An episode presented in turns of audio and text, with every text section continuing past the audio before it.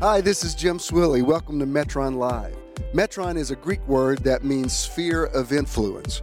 I believe in living your best life possible, and that's the reason for this podcast. This is my Metron. Now let me help you discover yours.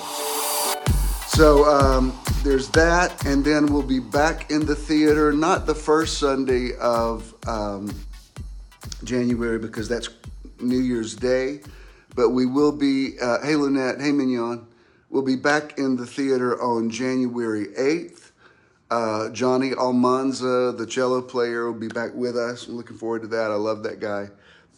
And then um, later in the month, we'll be at the, um, uh, what is that, the 20th and 21st? I'm not looking at my dates right now, but it's, it, I don't think it's on my cover photo right now. But uh, we're doing Meditation Weekend 17. It's going to be in um, Helen, Georgia. If you've never been to Helen, it's really cool. You're going to love it. We're going to have a great time.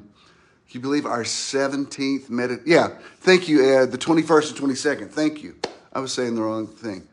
Yeah, we'll do the, even though we'll be indoors most likely, um, I'll probably look for an outdoor place too, just in case we hit some warm, balmy weather. But probably in January, we're going to be inside. Uh, but we'll still observe uh, a sunset meditation on Saturday, the uh, 21st, and a sunrise. Hey, Jeanette, a sunrise on Sunday, the 22nd. Even if we're indoors, I always that we let the sunrise and sun, sunset determine our um, schedule for these things. So, got a lot of cool things uh, coming up. Looking forward to it, really looking forward to seeing you. Um, Saturday. We're, we're leaving for New York Wednesday morning, and we'll be up there Wednesday, Thursday, and Friday. Fly back Saturday morning, and we'll see you Saturday evening at the uh, at the party event, whatever you want to call it. Um, when I point to me, I speak. When I point to you, you speak. Okay, uh, we're going to do some affirmations. I am blessed. I am a blessing. I am. I am free. I am freedom. I am. Um, I am whole. I am wholeness. I am. I am is the highest affirmation. We always want to ascend up to that. Um, I am healed. I am health. I am. Um, I am peaceful. I am peace. I am. Um, I am well. I am wellness. I am. Um, I am successful. I am success. I am. I have abundance. I am abundance. I am. Beautiful. Let's do uh, two or three breaths like we do for meditation. We're going to inhale through the nose, hold it, exhale through the mouth. Releases um, nitrous oxide into your body. Oh, it's 11 11. Okay, Pam, thanks for the observation. I always like to observe my uh, favorite time of the day, 11 11. All right, here we go. In, hold, exhale. Inhale. Exhale. Inhale. Exhale. Give me a couple more. In. Out. One more. In. Hold. Out. Beautiful. I love the synergy of the affirmations with the breath work.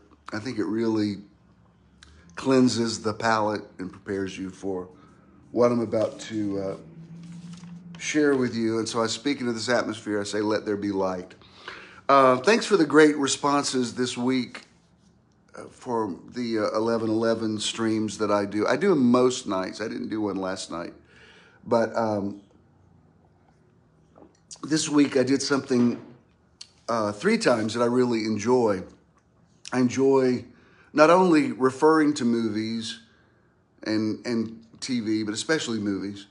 Um, but I was able to show you some clips and sort of uh, examine them. Let, let me let me say, I don't watch TV. I study TV. I don't watch movies. I study. I rightly divide movies uh, because I think they are modern day parables.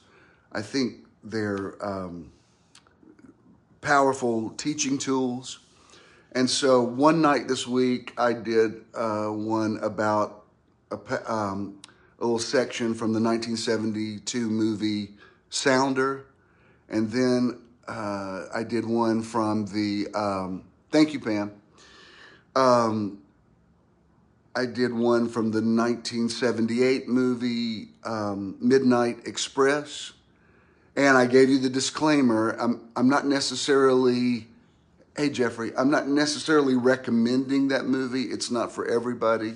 I'm, I'm telling you within its context. I love that movie, but I don't, dark movies don't bother me. I, I don't always have to have a happy ending or whatever. I, I like well made uh, cinema.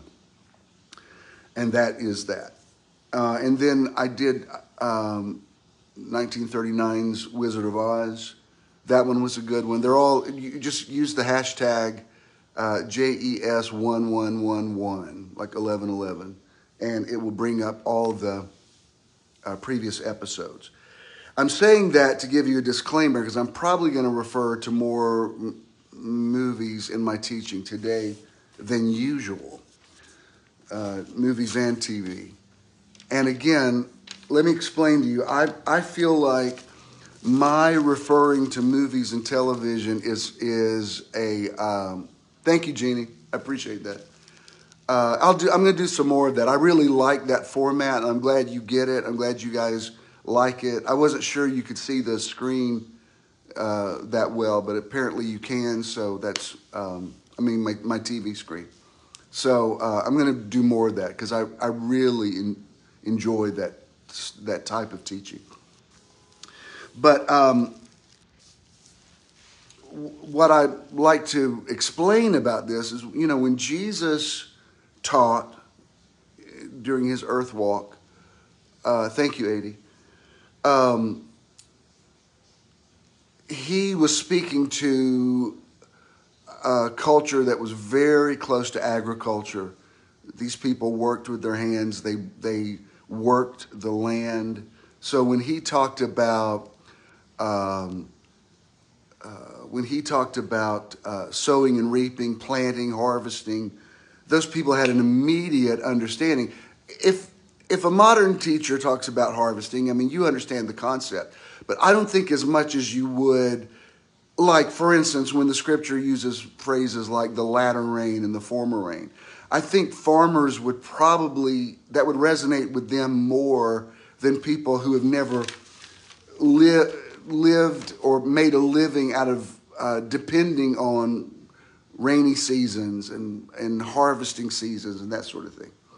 So, uh, in my world, I'm not generally speaking to farmers, and um, but I I know that you are familiar with pop culture. So if I am trying to make a point and I refer to a movie, uh, you immediately get what I'm talking about. So it's my it's my modern equivalent to Jesus talk in his day, talking about seeds and harvesting and planting.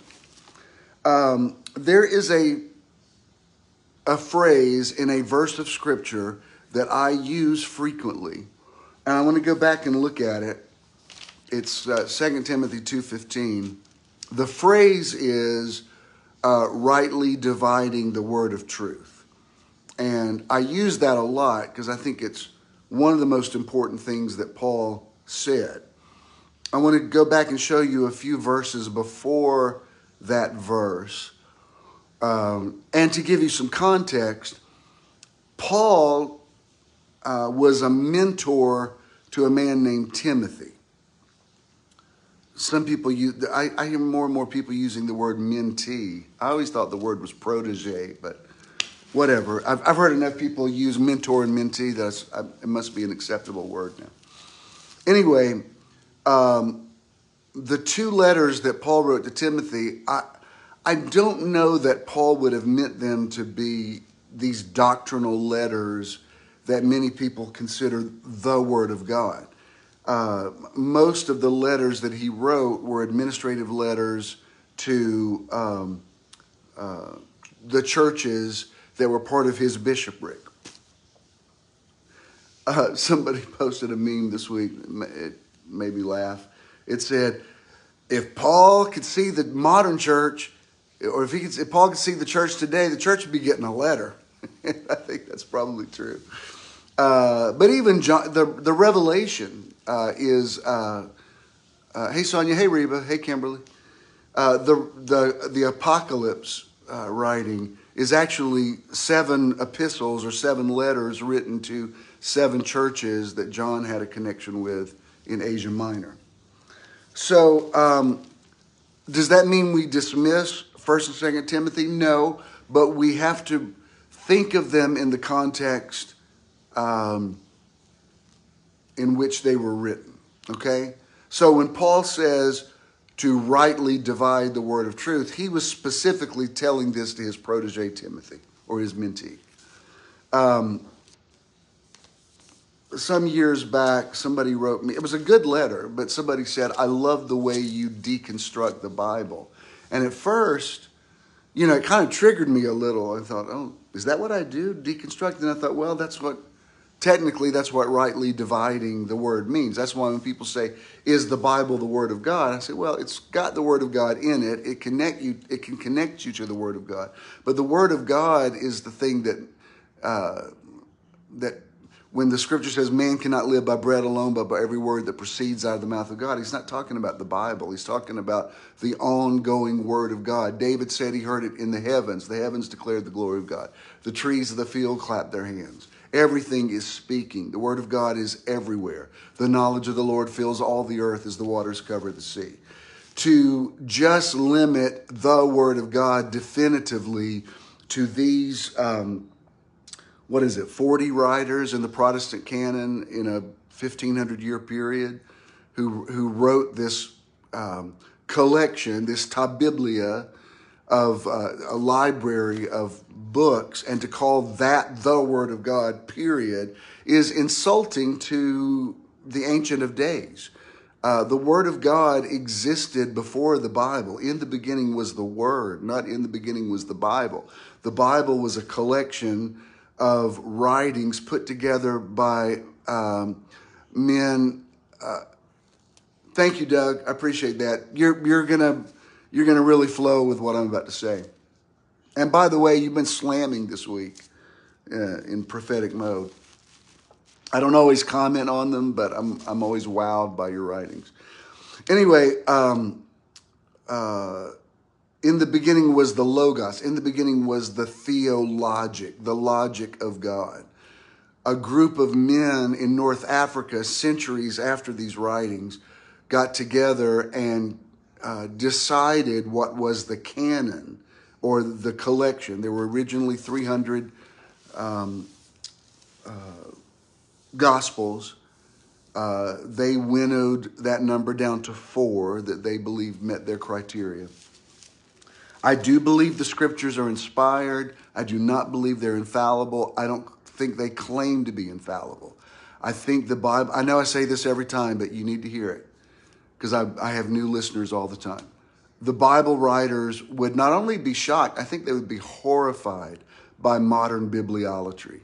I think the modern Bible writers would be, some of them might be bemused to see how people in the 21st century uh, will take a thing that they said 4,000 years ago and create an ism out of it when they were just they were trying to understand God in their generation. They were trying to tap into transcendence. And, um, and I always say this as well when Jesus appeared on the Mount of Transfiguration, uh, he was flanked by Moses and Elijah, and Moses, in that appearance, was not holding the tablets of the Ten Commandments. um, I, I, I feel quite certain that if any of the Bible writers were sitting with me on this sofa, they'd be like, "Thank you for saying this," uh, because bibliolatry is bibliolatry is really the, in many ways, the um, the genesis of the Antichrist spirit in the earth, because um, in the and I always say this, but you know, in, when Paul wrote to the Corinthians and he says the letter kills, but the spirit gives life. Um, in the International Standard Version, it says the written text kills, but the Spirit gives life. And there's something about a word. I'm not saying words shouldn't be transcribed, but um, uh, you have to really know how to discern when something's been written down. Because once it's written down, it has a tendency to become static. And um, like if you show me something that I, I wrote in a letter to somebody in 1975, it might not sound at all like what I would sound like now. I mean, when I read, um, uh, I check out A Year in the Now every morning, my devotional that came out, in, the first printing came out in the year 2000, and maybe 2001 and um, it's in its fourth printing. When I read it now, I read vernacular that I think that doesn't even sound like how I would talk now. But we still sell it because that's where I was at that time. And people still enjoy it. And most people who are with me uh, where I am in my journey now know how to discern that. They can read, like, oh, wow, I like what you said 23 years ago, but I really, really love what you're saying now. Okay? So, in um, I'm going to start in verse 8 and I'm going to read down through um, verse 16. Okay? Um, Paul writes to Timothy and he says, Remember that Jesus Christ of the seed of David was raised from the dead. And listen to this. He says, raised from the dead, comma, according to my gospel. Let me read it again. Remember that Jesus Christ of the seed of David was raised from the dead according to my gospel. I'm going to come back to that. Uh, for which I suffer as an evildoer, even to the point of chains, but the word of God is not chained. I'm reading from the New King James Version. Therefore, I endure all things for the sake of the elect, that they also may obtain the salvation which is in Christ Jesus with eternal glory. This is a faithful saying for if we, if we died with him, we shall also live with him. If we endure, we shall also reign with him. If we deny him, he also will deny us. If we are faithless, he remains faithful. He cannot deny himself. Remind them of these things, charging them before the Lord. He's talking about your congregation. Timothy was a, a young pastor. He says, Remind your congregation of these things, charging them before the Lord, not, not to strive about words. This is the second thing I want you to remember. Not to strive about words to no profit, to the ruin of the hearers. Then verse 15 says, Be diligent to present yourself approved to God. The 1611 version says, Study to show thyself approved. Be diligent to present yourself approved to God, a workman who does not need to be ashamed, rightly dividing the word of truth, but shun profane and idle babblings, for they will increase to more ungodliness. Two things I want to point out to you is the phrase from verse 8 where he says, This is the truth according to my gospel, according to the gospel of Paul.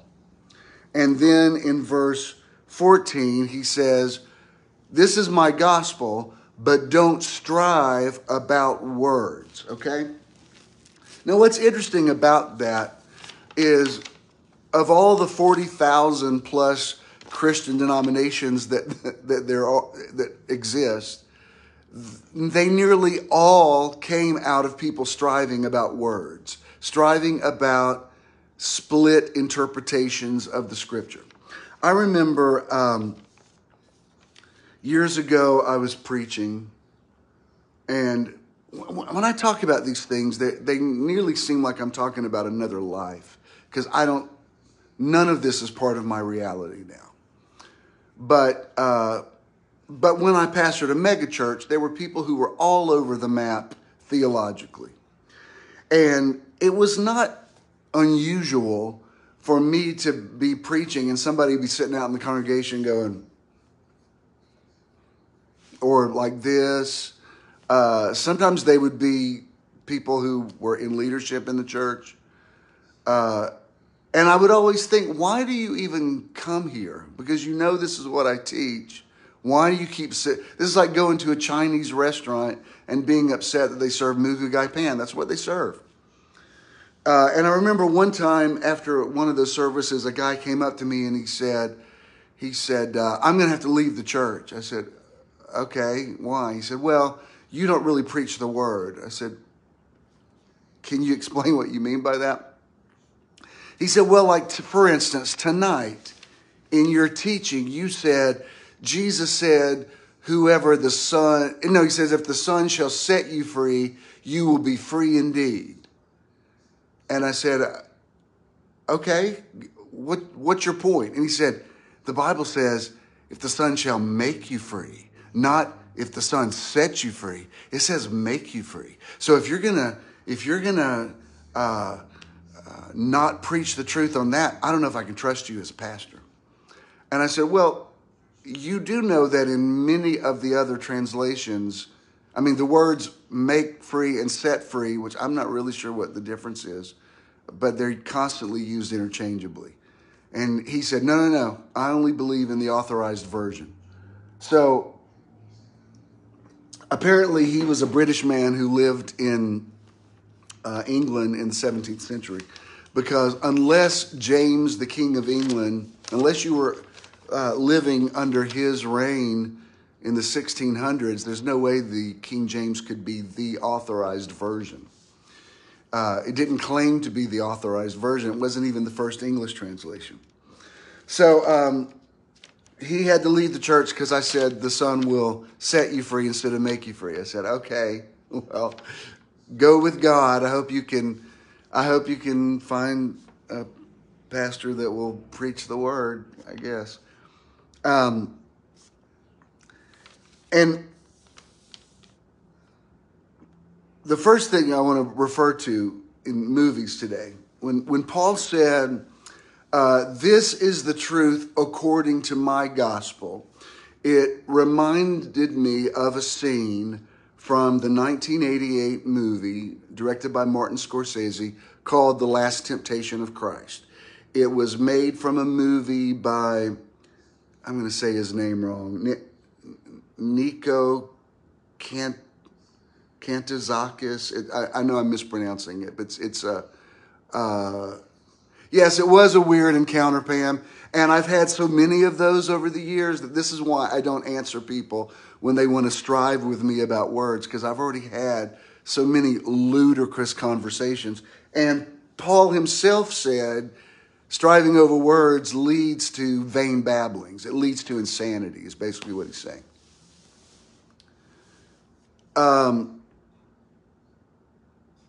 before I finish my thought about um, the last temptation, there are several people on Facebook that I don't even know, but I like the things that they post.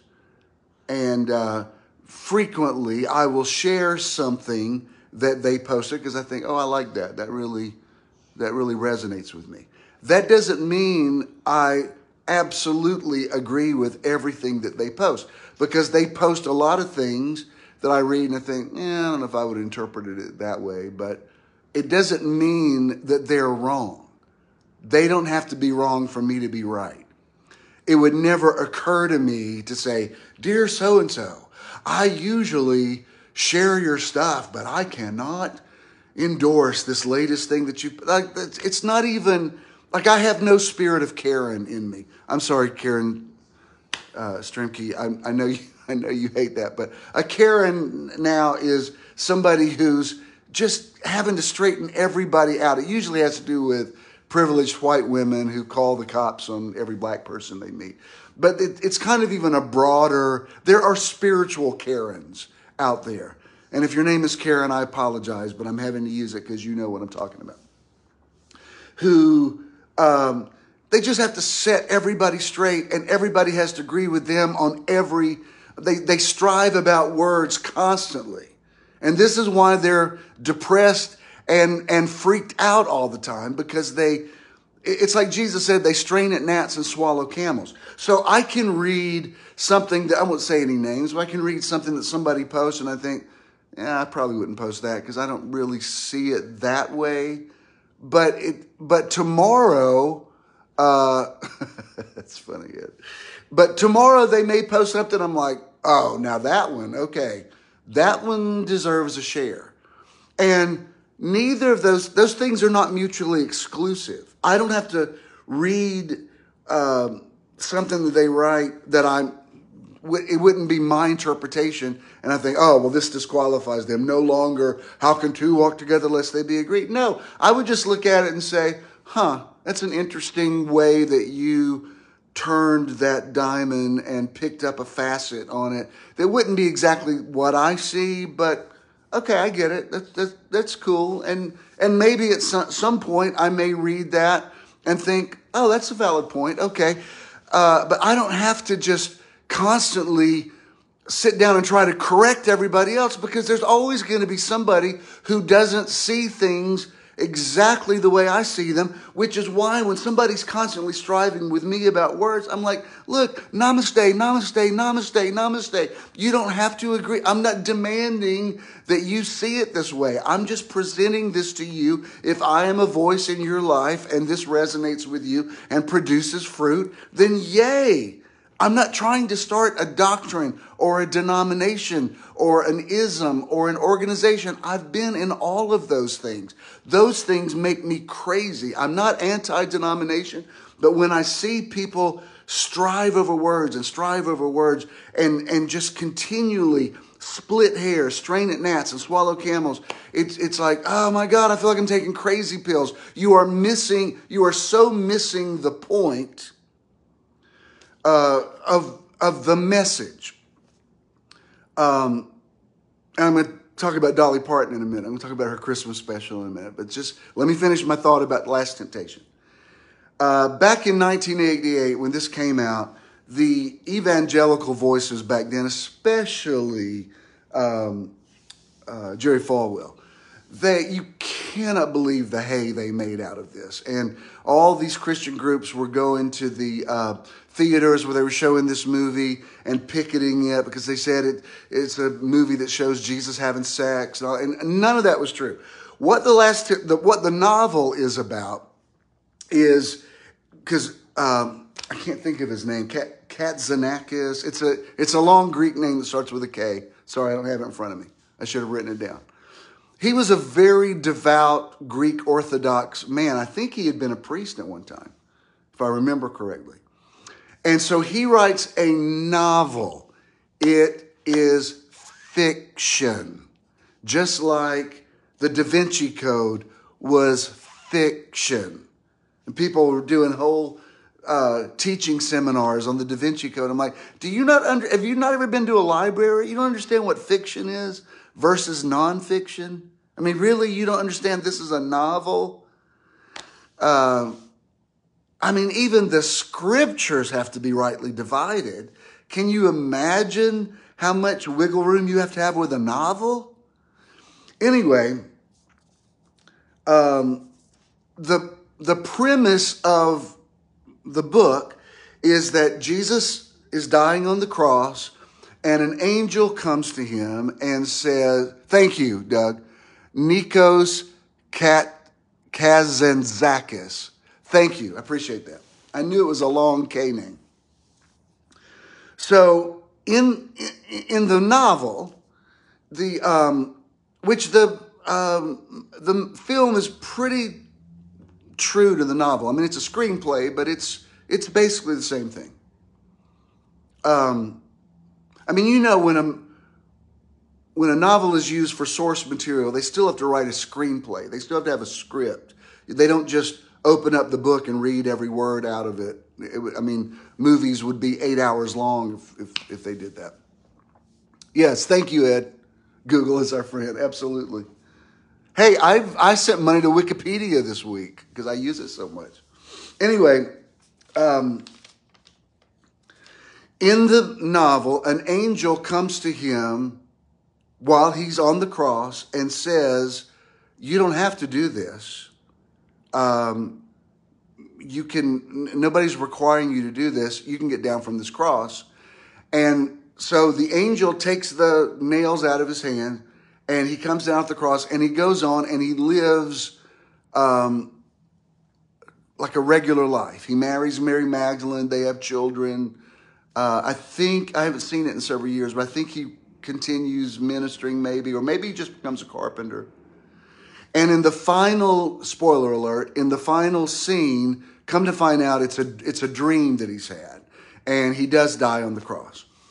It's not blasphemous. It's not a, it's not a, passion play that you would see at First Baptist, but it's not at all what evangelicals said that it was.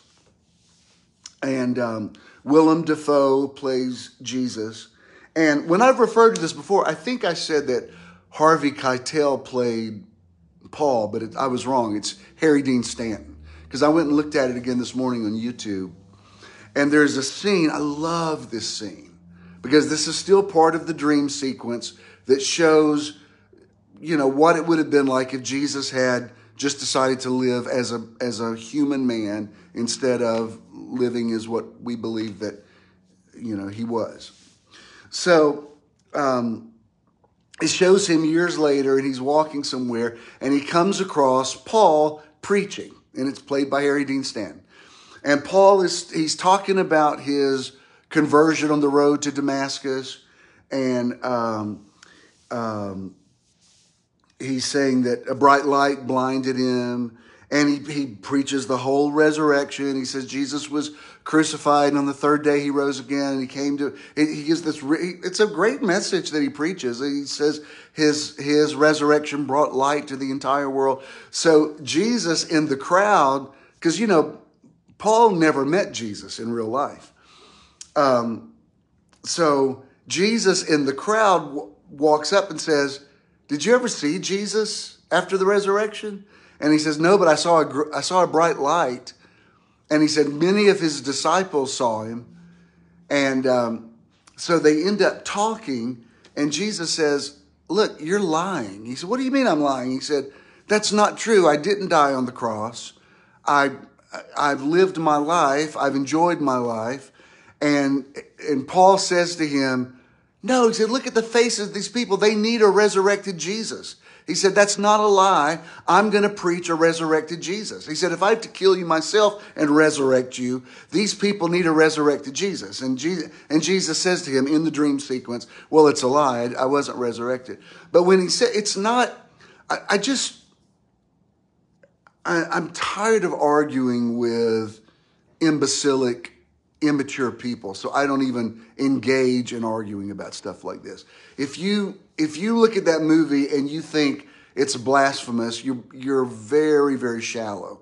Uh, you're very in, incapable of of interpreting a piece of art. Um, but the reason I wanted to bring that up is um, uh, Paul writes to Timothy here in verse 8 and he says, This is the truth according to my gospel. This is how I've seen it. And, you know, as I tell you often and wrote about in my last book, Paul's epistles were quite different than the, than the gospels. I'm not going to, I'm running too far behind to go into all of it, but uh, on so many things that Jesus said, Paul said just the opposite. Things like, um, like Jesus went to every party and was a friend of sinners and hung out with all the wrong people and said the sick ones need a doctor. Paul was like, come out from among them and touch not the unclean thing. What um, uh, alliance does Christ have with Belial? Touch not the, uh, be, be not unequally yoked with unbelievers. And that's just one. You know, Jesus said, um, uh, you have one, he said, don't call, he said something about don't, call me father. You have one father who's in heaven. Paul says, though you have many fathers, I'm your father. I mean, it, it's nearly like Jesus and Paul are adversarial against each other. And as I always tell you on this, it's largely because the Gospels were written after the epistles to correct the things that the, that the, the men who lived in Jerusalem thought Paul had gotten wrong, which is why the scriptures have to be rightly divided and why you shouldn't strive over words. Now, what's that got to do with Dolly Parton? Okay, Dolly Parton, everybody loves Dolly Parton. One, one thing that's uh, uh, unusual about her, and it's interesting that Reba's on here because, uh, yes, exactly, Doug. That's what, that, that's what the whole premise of the movie. Long before um, Dolly Parton was well known. I think this is even before she worked with Porter Wagoner. She was a huge fan. Her, her father was a uh, church, grandfather was a Church of God preacher. My grandfather knew him. And um, so she was a big, she was raised in Pentecostal church and a big fan of gospel music. And I don't know if Reba's still on here, but Reba told me one time that the Rambos were having uh, breakfast in Nashville, and Dolly came in and wanted to meet them and get their autographs. And then years later, uh, they the Rambos sang with her on Porter Wagoner's show. You can see it on uh, YouTube. And then uh, uh, one of the last things Dottie ever recorded before she transitioned, she, uh, Dolly sang with her uh, her song "Stand by the River." so you know she loved gospel singers. Well, did I tell that right, Reba? That she was like when she met met y'all for the first time, she was so enamored because to her, gospel music started. Elvis was pretty much the same way. You know that that to them the end all be all was gospel music. So anyway, um, Ken had told me about Dolly's uh, most recent. Okay, I said it right. Um, and I, we went to see her in concert a few years ago, and she did a section where she sang gospel music just unplugged with the guitar. It was so powerful. I mean, during Precious Memories, we were sobbing. Anyway, um, one thing that's unusual about Dolly Parton, she's one of the few megastars that everybody likes. I mean, country music fans like her. She has a huge gay following. Um, pop stars like her um, you know, people who are extreme right wing like her, but she's friends with Jane Fonda. I mean, she's like a real embodiment of inclusion, all about, you know, everybody's. She, I mean, she really, really believes in that. But he had told me yesterday, he said, Did you, because he was out at work this week, he said, Did you watch uh, Dolly's Christmas special? I said, No, I forgot it was on, but it'll be on Xfinity. We'll watch it when we get back. So we did and he was telling me about she in in this special she does her song "Go to Hell" that came out a few years ago, and it's a song to the devil. Okay, so really, she resurrected that for a Christmas special. Okay, so if you watch it, it's it's just funny. I mean, it's the music's incredible in it. Uh, the storylines, you know, is what it is. The whole story is about Dolly trying to. She wants to do a Christmas special that has snow. And uh, so when they have technical troubles, uh, she believes it's it's the devil. So they have a guy, real handsome guy that's playing the devil, and she's she does this thing where, and even Ken said he said I love the part where she preaches in it because in the in the preaching part, yeah she, yeah John, you know you know she went to a. a a competition where drag queens were playing her, and she entered the competition. She won third place. she wasn't considered the most dolly. Dolly. Uh, anyway, um, so in you know I'm I'm watching the thing. She's in this red outfit and they're dancing and she's dancing with the devil and she's telling him to go to hell. You go back to hell and everything. And um, of course I know there's nothing about this theologically that I agree with. But it would never occur to me to say, I'm going to write a letter to Miss Dolly Parton and I'm going to tell her, I'm going to send her my school of the Bible and tell her, you know, what I believe about hell and what I believe. I mean, it's like, it's ridiculous. Like, just enjoy the song and stop being such a jerk about it. And, and there's another sequence where she stands in front of a, um, uh, nativity scene. It's all white people with a white Jesus. And, you know, that's her view of things. Um, I can tell they made an attempt at diversity. They tried to include some people of color in it, which they did. Um, but at the end of the special, she comes out and she says, I hope I haven't. I, oh, in the beginning of it, she sings a little bit of uh, He's Alive by Don Francisco, is a guy that I knew years ago. He's, we had him on a TV show. And, um, but anyway, at the end of it, she says, I, um, I hope I didn't, cr- something to cram Jesus down anybody's throat, because I used to hate when people did that to me, but this is just the way I see it. And it wasn't, it's like I, I appreciated what she had to say. I thought, I get it. I understand what you're saying. there's no point in me saying, I'm going to write a letter to Dolly Parton and say, Jesus wasn't white and the devil's not real. I mean, it's ridiculous. Just enjoy it and shut up and stop striving over words. Um, I mean, I the the dialogue and stuff was oh there's a song they do called with she does with some of her family members that was very moving uh, called when it's family she sang she was flanked by two of her sisters and i guess a bunch of uh, nieces and in the the lyric of the song she's talking about people in her family and she said some are preachers some are gay she's very inclusive to the gay community and um, and she does a, a a song with Miley Cyrus, who, you know, just yesterday at lunch, we were, they were, Kid and I were, it was a Miley Cyrus song where she's singing about taking Molly and, you know, the drug Molly. And I thought, you know, Dolly's completely non judgmental. You know, she's telling you her Jesus story and she's not yelling at you. She's not saying that you're going to hell. And so I thought, all right, this is a classic example of the same way that Paul said, this is the truth according to my gospel. Um, that was the truth according to Dolly Parton's gospel. So if I'm going to be in her world for an hour, then I've got to lay down my um, sensitivities about theological teachings of hell and what I think Satan really is and isn't. And, and just like, that's not what it's about. It's a, it's a Christmas uh, special. Just enjoy it. That's why, you know, this week when we go to New York, um, uh, Thursday night, we're going to go to the um, St. Patrick's Cathedral. And I'm hoping the woman that I love who sings O Holy Night every year, I'm hoping she's going to sing it. Last year we went, they were singing, it. was it last year? They were singing with masks on. It was really, it was really weird. So I'm hoping that's not the case. I don't mind people in the audience wear masks, but not the singers because I couldn't hear what they were singing. And then Friday night, we're going to see Mariah Carey.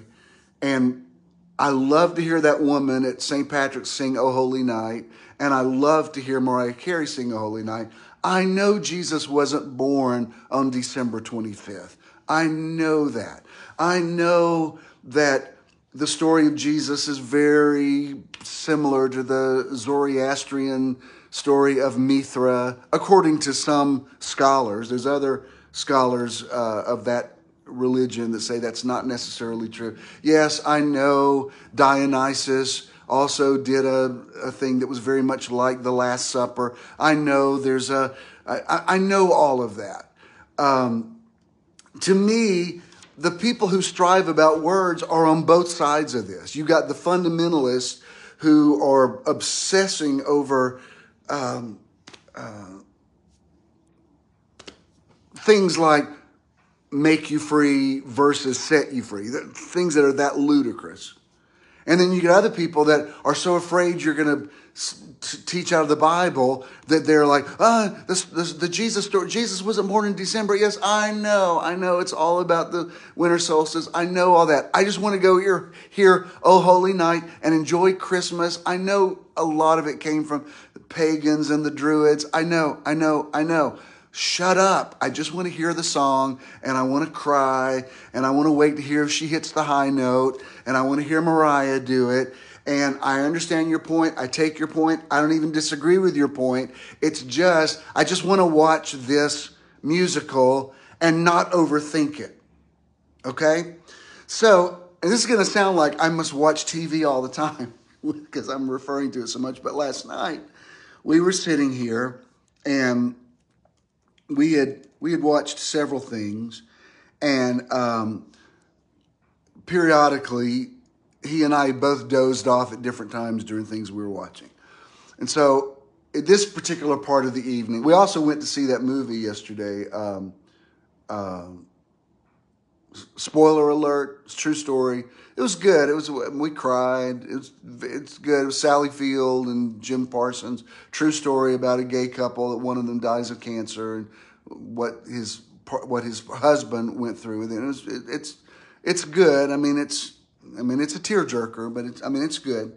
It was nice to see um, a gay story where the parents were cool with them. I was not.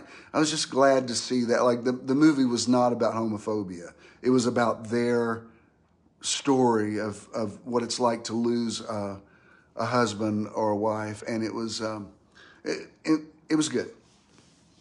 Um, so later in the evening, we were he had kind of dozed off, and I for some reason I turned over to uh, the Disney. I have Disney Plus and I was just looking through some of the um, uh, older animation, um, you know, some of the Disney movies, and I just clicked on um, Lady and the Tramp. I think it was made in 1955.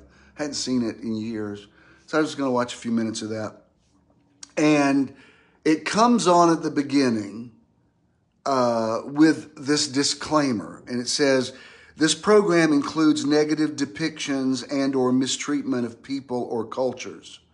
There, there's several things that would, like the Siamese cats who sing, you know, we are Siamese if you please. I mean, you know, all these things that are not politically correct now. But I thought this was interesting. It says this program includes negative depictions and or mistreatment of cult- people or cultures. These stereotypes were wrong then and are wrong now. Rather than remove this content, we want to acknowledge its harmful impact, learn from it, and spark conversation to create a more inclusive future together. Disney is committed to creating stories with inspirational and aspirational themes that reflect the rich diversity of the human experience around the globe. I thought that was excellent, and I know obviously I have more of a liberal or progressive bent, but I thought we ought to we ought to put that in every uh, every translation of the Bible. Say, I know there are things that are are um, are here that are not the absolute truth that we walk in now, but we're not going to delete them because we think you should see them. They, these should be rightly divided. Okay? And I think I, am not an advocate of cancel cancel culture. Like I don't think uh, like I understand um, I understand the problems with Gone with the Wind. I also think Gone with the Wind should not be uh, removed. I think you know if you do, first of all, you don't see Hattie McDaniel's incredible performance, who was the first African American to win an Oscar. So I do think it needs to be shown with a disclaimer to say this in no this movie in no way accurately predicts, I mean, um, portrays American slavery, or at least not the wholeness of it. Were there slaves that probably had, you know, affinity for their masters? Probably. But this isn't this isn't a documentary about slavery. Look at it in its context. And if I were African American, I probably wouldn't be that um, uh, generous about that. I probably wouldn't even want to see it. I think there needs to be um, an openness in this way within reason. You know, by the same token, I also think, no, Kanye, Hitler's not good. There's no good side to Hitler. Like, you know, I'm watching this interview with him where he says, I'm not going to say something negative about the man that invented this microphone and highways. I'm like, Kanye, yay, uh, Hitler didn't invent the microphone or highways. I think you may be referring to there is some urban legend that says some technology that came from the Nazis might have been used in microwave ovens. But no, when you're dealing with Nazis. There's no both sides to that. There's no, can we see, there's some good points to Hitler. No, no, no. Um, that's just an excuse for anti Semitism. And, you know, if you can't tell the difference between those two things, I don't know what to tell you. Um, but the other things I was going to mention that have to do with movies, and then I'll make my point. Th- this has struck my ear twice lately. Uh, oh, I don't know, Brenda. That would cut. If I did Oh Holy Night, I'd have to charge y'all extra. Um, well, I can't come from just hearing Mariah Carey sing it the night before and then me try to sing it. Well, yeah, no, there's not good people on both sides. Exactly, John. Sorry, no, there's not. Now, if you want to say there's good Republicans and good Democrats, yeah, I'm down with that. I'll take, but if you say, you know, these anti-Semites who are marching saying Jews will not replace us, no, there's no, there's no good side to that. And if you can't tell the difference between that and what I'm talking about, I have no idea why you've listened to me this long. And don't write me and try to correct me because I'll just I just delete you. I don't care. I don't care what you think. But two things that I've noticed lately. Um, two or three weeks ago, uh, you'll gladly pay. okay, I won't say no, Brenda. We'll see. We'll see. Um, but um, I'll see maybe if Corey can play it in a key that I can sing it in. It's that high note. It's just the whole thing on Oh Holy Night becomes about that high note if you can hit it. And sometimes I do, and sometimes I don't know. Anyway, um, so a few weeks ago, Ken was here, and we were we somehow we ended up watching Brokeback Mountain. I hadn't seen it. I saw it in the theater Oh Lord! Now look what you've started, Brenda. Everybody's wanting. Yeah. All right. All right. I hear y'all. We'll see. Um. I I saw it when it came out of the theater years ago, but I hadn't seen it in several years, and I I noticed this that um, the movie's about these two cowboys that you know they fall in love and end up having this uh, affair for years, but when they're first getting to know each other they're sitting around a campfire and they're just, you know, making small talk. And something comes up about God. And um, the um, Heath Ledger character says, he says, I was raised Methodist. And, uh, okay, Earl, it's possible. We'll see. Um, and then the uh, Jake Gyllenhaal character says, Well, my mama believes in the Pentecost. And he said, What's the Pentecost? He said, I don't know, but she believes in it. And I, I just remember, like, when we watched it the other night, I thought I had forgotten that he said that. That was interesting. That people are aware of the Pentecost, but don't really know what it is. And then it came to mind again yesterday because um, also during the day, we ended up watching the first. We were home pretty much all day yesterday, except we went to see the movie, and we got some Mexican food.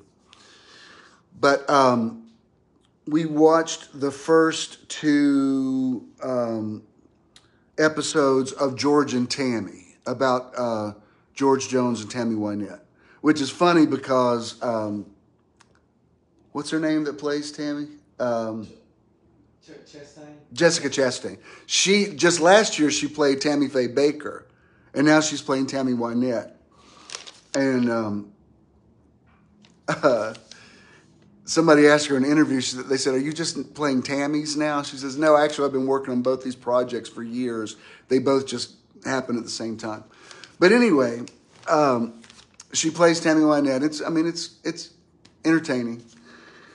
Uh, but when she first meets George Jones, he said, and he says something vulgar about it, but but he says for some reason he says, uh,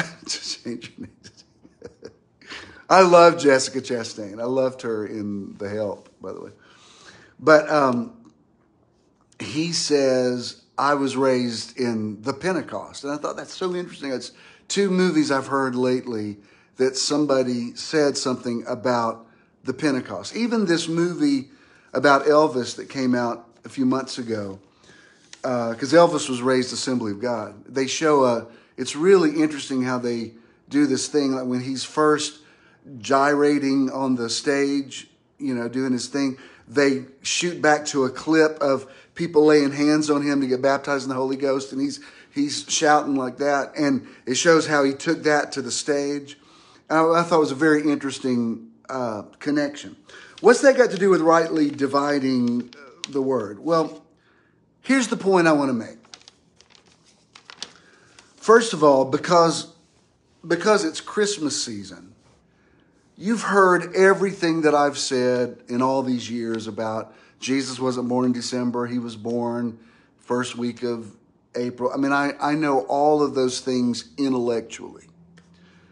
Now that I know that, I want to acknowledge that and say, yeah, I get it. Uh, but I also want to just enjoy Christmas. I want to, I want to go to St. Patrick's Cathedral Thursday night and it feel like Christmas. I don't want to sit there and think, oh, this is because of the, because the Druids uh, honored the winter solstice. It's like it doesn't matter. It's all, it's all the same. That's why I wore this sweater today with Jesus and Santa Claus. Like, Jesus isn't mad at Santa Claus. Uh, it's, you know, Jesus and Santa Claus are both according to your gospel. Because every one of us, whether you think you do or not, every one of us has our own Jesus. We have our own, uh, yeah, I know you've heard of the Assemblies of God, John.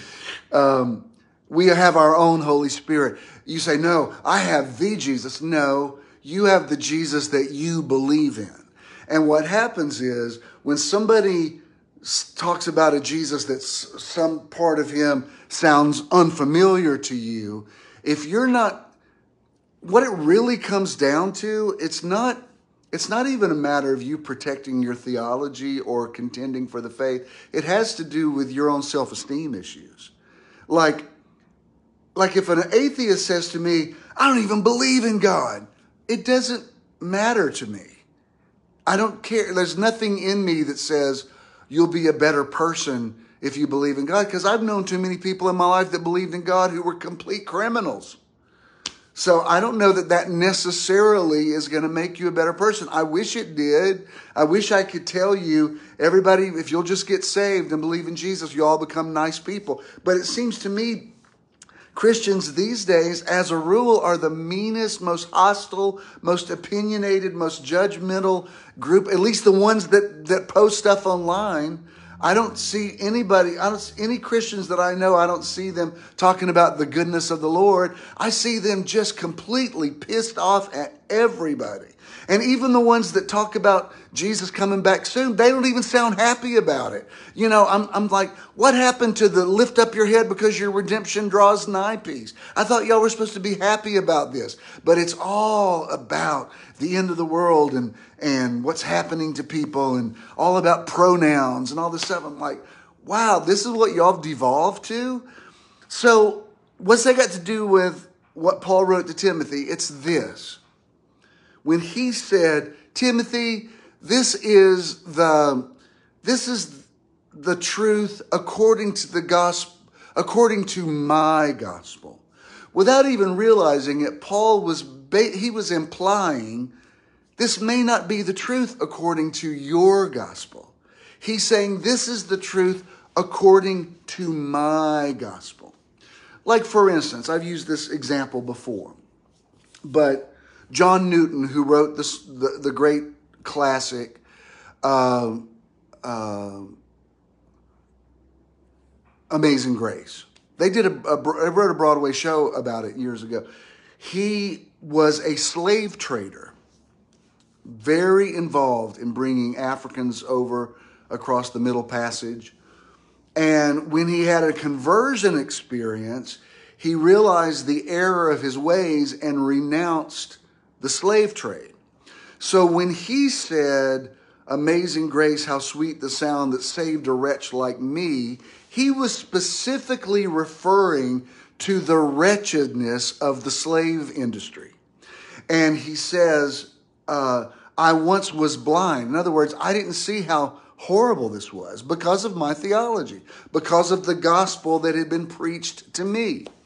There's um, there's a passage in Huckleberry Finn, which I, I believe Huckleberry Finn should be read by people, and I don't think they should take the N word out of it. I think that's a slippery slope. I've never used the N word, but I think in that context, if you if you keep uh, censoring books, you're not you're gonna we're gonna be living in a fascist state at a certain point. There have to be books out there that you don't even agree with. And again, I'm not talking about putting swastikas on Twitter. Surely you can tell the difference between that.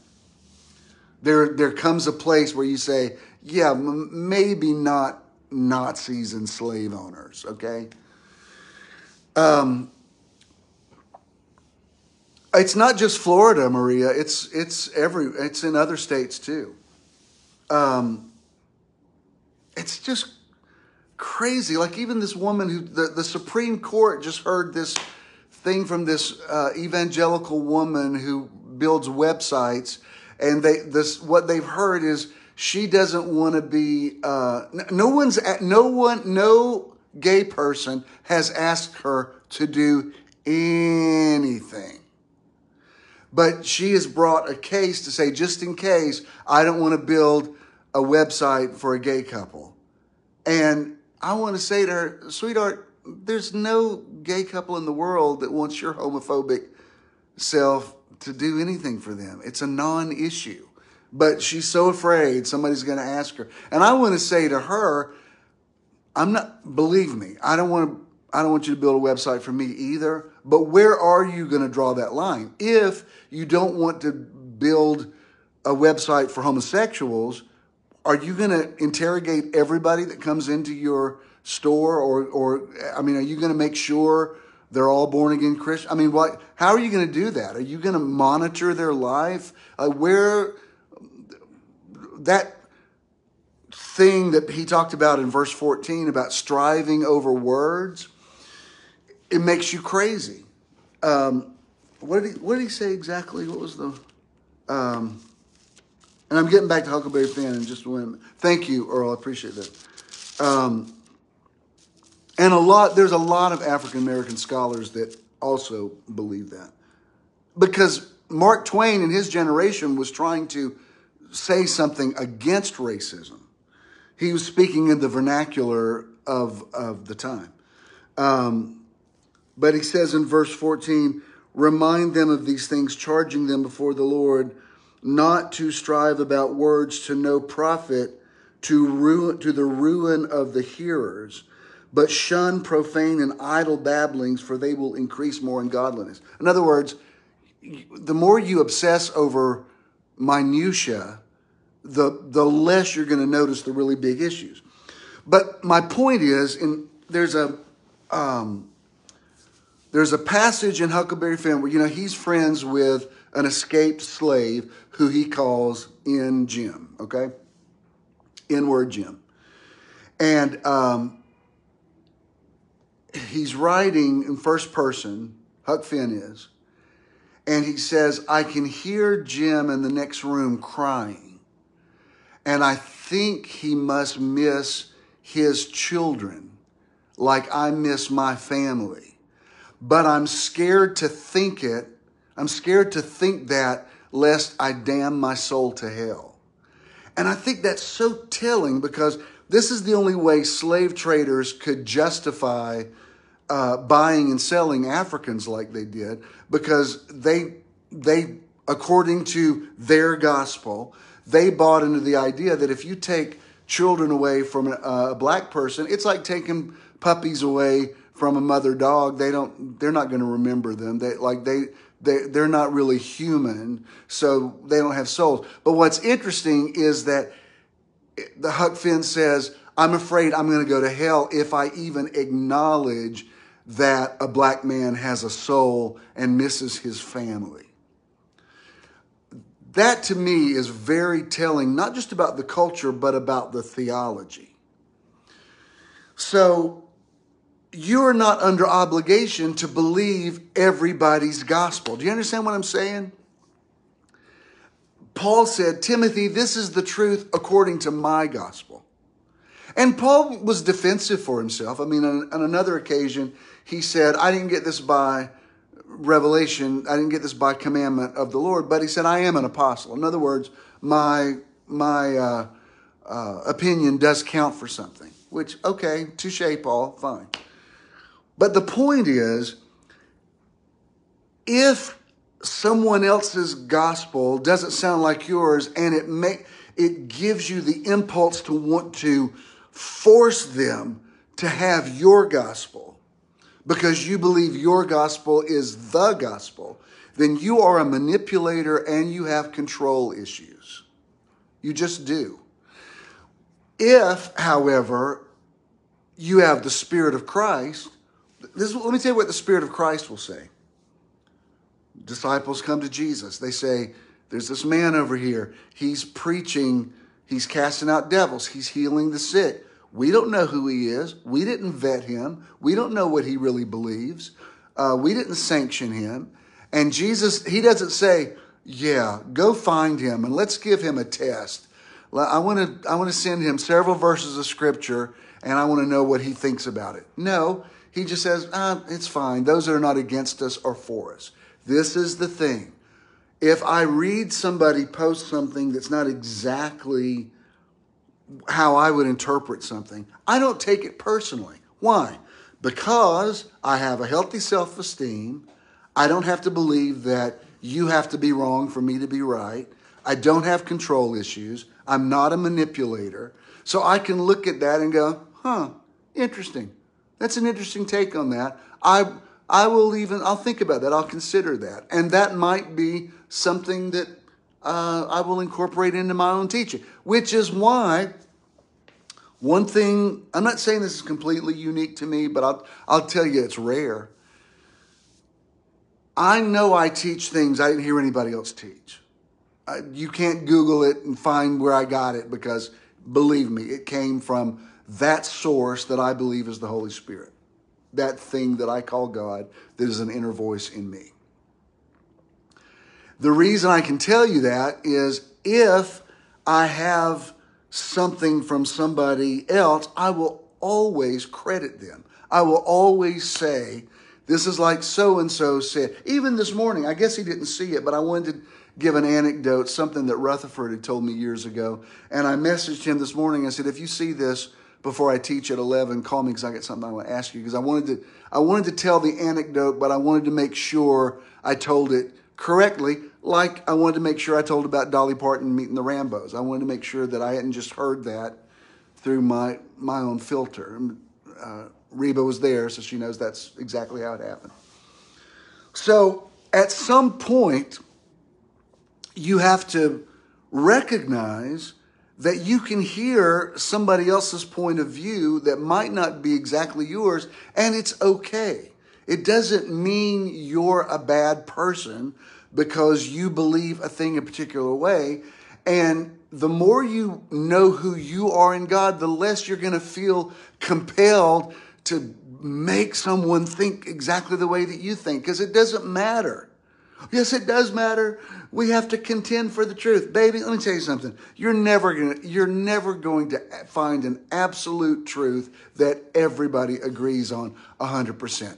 And the Christmas story reminds us of that because Matthew, I mean, yeah, Matthew and Luke tell very different stories. And Matthew, Mark, Luke, and John tell completely different stories about the resurrection. And I'm glad it's written that way because you see, there is no story of record. This is the way those individual writers saw it, if indeed they actually wrote it. We don't even know.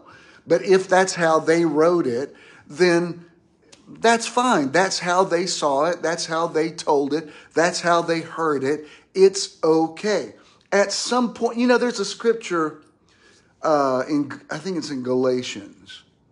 I want to say Galatians 5 something, that Paul writes to the Galatians and he says, Be careful about he uses the imagery of biting each other. He says, Be careful that you don't keep biting each other lest you devour each other.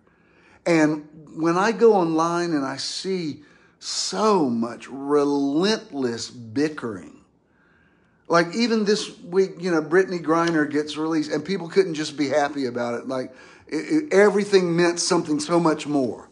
I'm like, can't you just be happy? Can't you just be happy that an American was released from Russia and believe when they say they're working on the other ones that they are working on it? Does every is there is there just is there anything you can just go, oh, that's cool? She would like no. Everybody's got to express their opinions about gay people and about being woke and about people breaking the law and about the other like I, understand discourse and I, I understand all of that, and that's why I'm glad there's a two party system. But sweet Jesus, it's like it's on everything now.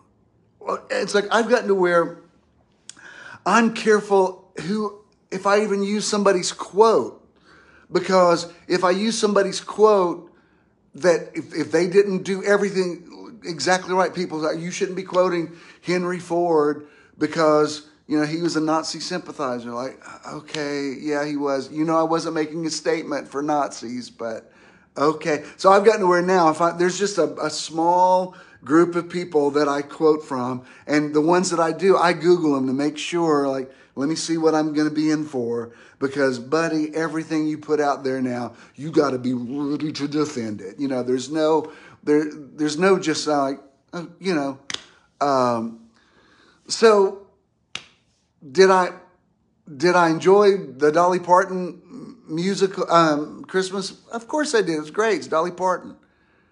Does does it make me believe in hell now? I, I hope you I hope you saw that Bishop Dolly believes in hell and the devil. Like, no, that doesn't change any of my theology. That was her song according to her gospel. And when Paul writes to Timothy and he says, this is the truth according to my gospel, but you study to show yourself approved. A workman who does not be ashamed. You know what he's saying? He's like, Timothy, get your gospel, get your own gospel. And if most of it coincides with mine, yay. But in the meantime, don't strive over words, over stuff that's in the big picture not gonna matter. That's why Jesus said, I'm gonna make it simple for you. Moses has given you 633 commandments. I'm just to give you two. Love God with all of your heart, love your neighbors, you love yourself. Uh, Rutherford posted something about commandments this week. He had to defend it, and he was just talking about about love. It's like I don't know. Do people just sit online, or are they just perched, like just waiting? Like ah, I disagree. Ah, I'm like, wow. If you're that disagreeable I'd, I'd be curious to know how many friends you have. I'd be curious to know how much, how, what, what your family thinks of you. Because when you, that's, you just can't go realistically through the wor- world if you don't learn to choose your battles.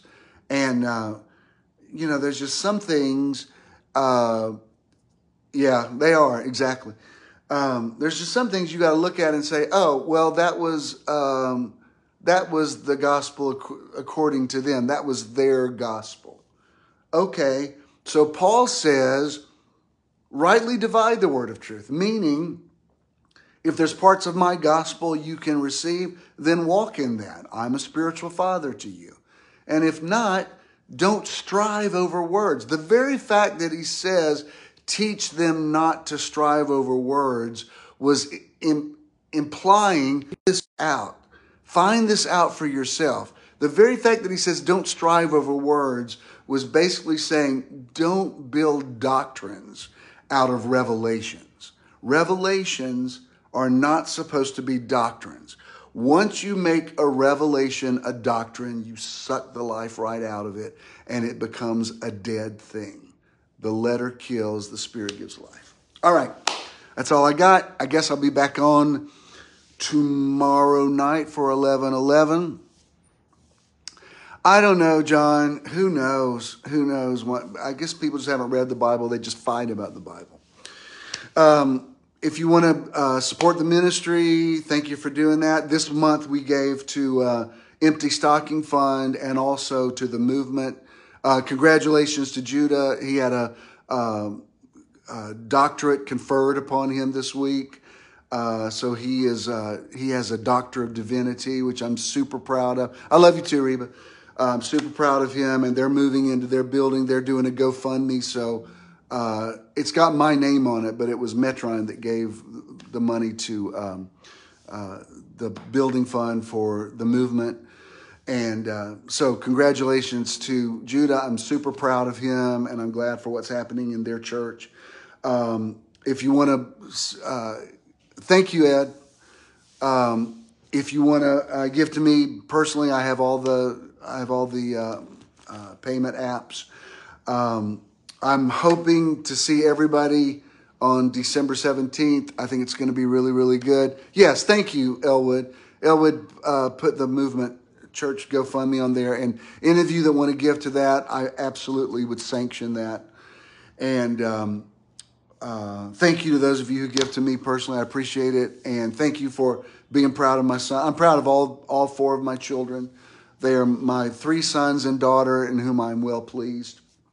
And um, uh, I believe that is all. All right. So just relax and enjoy. Go watch a movie and enjoy it, and don't overthink it. And and just relax. Just have a glass of wine, or pray in the spirit, or do whatever works for you according to your gospel. And I respect it. Namaste. Peace.